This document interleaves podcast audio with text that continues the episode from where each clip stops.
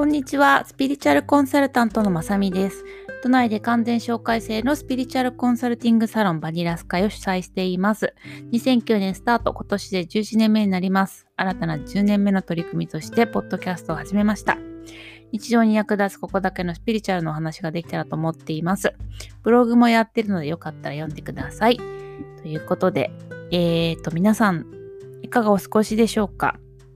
今日はですね、えー、ちょっとスピリチュアルな小ネタ集みたいなお話をしようかなと思います。えー、ちょっとその前に、あの、雑談なんかしたいなと思うんですけれども、皆さん、ポッドキャストって何分ぐらいのものがいいんですかね？あの皆さん、こう、お友達で聞いてくださってる方に聞いてみたりすると、ランニングの時に聞いてるから30分ぐらいがいいっていう方もいらっしゃれば、ちょこちょこって聞きたいから5分10分ぐらいがいいっていう方もいらっしゃったり、まあ、家事あるので20分ぐらい、15分から20分ぐらいのものを連続で聞けるといいとか、いろんな意見があってですね、ちょっとこう今皆さんの意見を聞いているところなんですね。で、ポッドキャスト自体私今まであの他の方の聞いてたってわけじゃないので、ポッドキャスト事情に今全く詳しくないので、えー、いろんなポッドキャストを聞いてみてるんですけど、短いのもあれば長いのもあるし、様々ですよね。もし、あの、クライアントさんとかお友達とか、あの、ちょっと長いよとか、短いよとか、テーマこんな方が面白いよとかあったらぜひ教えてください。今日びっくりしたのが、えっと、その本のえー、ホームページっていうのかな？あの、ランディングページ、えっと、ちょっと紹介ページみたいなのの中に動画を入れるという出版社さんの意向がありまして、その動画をちょっと撮影してたんですけれども、私がすごく簡単になぜ本を書いたかとか、えっと、この本を読んでもらったらどうなりますかとかお話しするんですけど、1分ぐらい、あの動画にいっぱい撮ったんですけど、1分ぐらいにまとめると。というのも、人って何、なんだっけな？5秒だかなんだかだともう飽きちゃって10秒以上はよっぽど興味がないと見ないっていうことらしいんですよね。で、私もサンプルに3本ぐらい動画見たんです、見させてもらったんですけど、45秒、えー、2分半とか何分か見あったんですけど、45分のでも途中からちょっと見てないみたいな感じなので、なんかあれですね。お風呂が沸いた音がもしかしたら入っちゃってるかをごめんなさい。えっ、ー、と、お風呂が沸きました。えっ、ー、とですね。何の話だ？そうだ。私はタラタラタラタラ今もですけど喋っちゃうので、ちょっと簡潔に話す練習もこのポッドキャストでできたらなと思っています。で、今日は、えっ、ー、と、お友達の家に行って、え家をスピリチュアル改造をちょこちょこ私はすることがあるので、その時の話しようかなと思います。えー、っとですね、お友達の家にお友達が引っ越しをしたんです。あんまりにもリアルに話すとあの人だって分かっちゃうからちょっと変えますけど、お友達が引っ越しをしたと。で、えっと、まあすごく最近忙しかったり、いろいろ、あのー、ね、こういうコロナ禍でストレスも溜まってるし、あの普段もめちゃくちゃ元気な人なんですけど体調があんまり良くないっていうなんか頭がずっと痛かったり肩が重かったりするっていう話をえっと、お電話で聞いてたんですよね。で、その時に私、新しい家が微妙だなってちょっと感じて、私家見るの好きなんですけど、えっと、あ、なんか家の1階が、その方3階建てのお家なんですけど、1階がなんか、1階が湿気てんなと思って、1階、1階すごい湿気てるよね、みたいな話をしたら、すごいそう、湿気が溜まるんだよね、って話になって。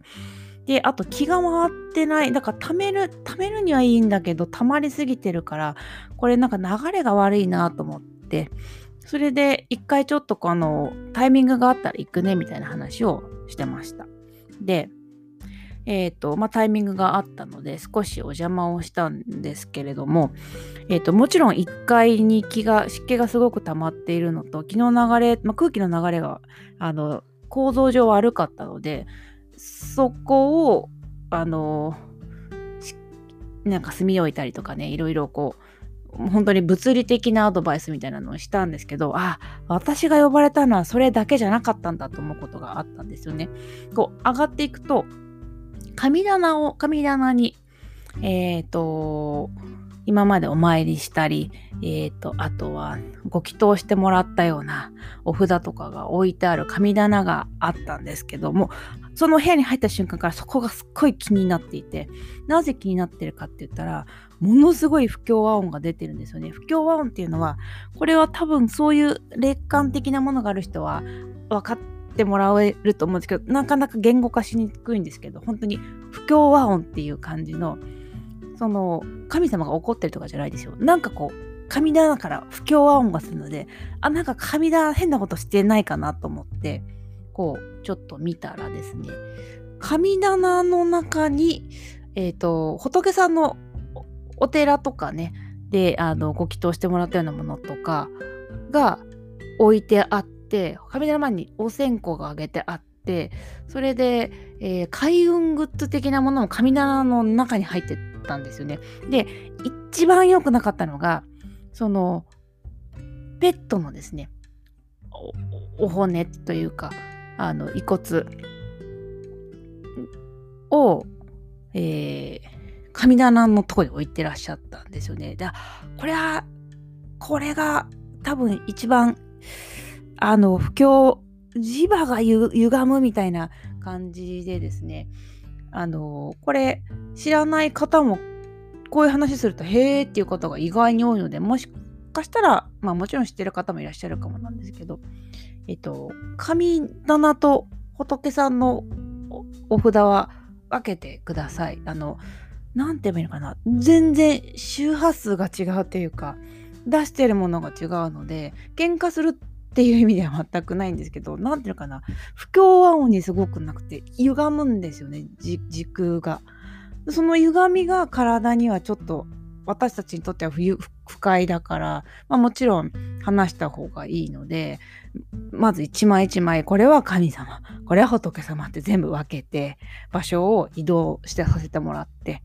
でえっとあもちろん私のやり方なんですけど、私はですね、母方の地がお寺で、たあと、わたでも私が一番教えてもらってるのはです、私のこの体操を見つけて見つけてくれた方が、関西なんですけど、ご近所にいて、その方が、あの、信号宗の行行ずっとやってる方で、そのまあもちろん仏門の方で、15ぐらいまでついてもらってたんですけれども、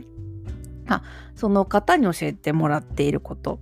とかまあ含めてなんでこれが絶対正しいってわけじゃないんですけどとにかくただこの宗教の違いでとかっていうよりはえっと霊感ある人は分かってもらえ感覚分かってもらえると思うんですけれどもあの出してるものが周波数的なものが違うので本当に不協和音っていうのが一番ぴったりくると思うんですけどこうギーってこう変な音が出ると嫌じゃないですか。ああいう感じ、こうぶつかる感じがするので、少し物理的にあの場所を離していただきたいんですよね。で、えっと、しっかり神様は神様で、仏様は仏様で、場所をしっかり分ける。で、あと、やっぱり死にまつわることは、その、置いてほしく、特に神様系統の、まあ、神棚には絶対に置いてほしくないので、まあその、あの、ね、ちょっとしっかり場所を分けてもらって、で、まあできる限り早めにね、お墓に、あの、とか埋葬するっていうことをおすすめはしました。なので、もしかするとですね、え、えこれお寺なの？神社なの？わからないけれども、とってもありがたいものだから、一箇所にお祭りってしてる方がもしいたら、ちょっと不協和音が出ちゃって、えー、子供さんが敏感だと、なんかちょっと、うーん、しんどいみたいに思うこともあるかもしれないので、私はしっかり、あの、あの分けていただいた方がいいと思います。か、分けてください。ぜひ。はい。ですね。それ、それ何軒かのお宅で見たんですよね。友達のところに行って、なんかこう、ラッキー、その神棚までやってなっしゃらなくても、何て言うんですか、ラッキーコーナーみたいな作ってる方いらっしゃるじゃないですか。そこで、あー、そこすごい不況、なんか、わゾワゾワする、気になる、整理したいみたいな。ただ、あんまりね、そんな、あの、立ち入った話できない方には失礼だから、あの、聞かれない限りはしないようにしてるんですけど、お友達だった場合はもう、ちょっと、あそこ、ちょっと整理してもいいみたいなことで、これはこっち、これはこっちって分けたりとかって何回かやってるので、ちょっとですね、皆さん、なんとか大神宮とか、なんとか神社とかっていうものか、仏さんのね、お不動産の、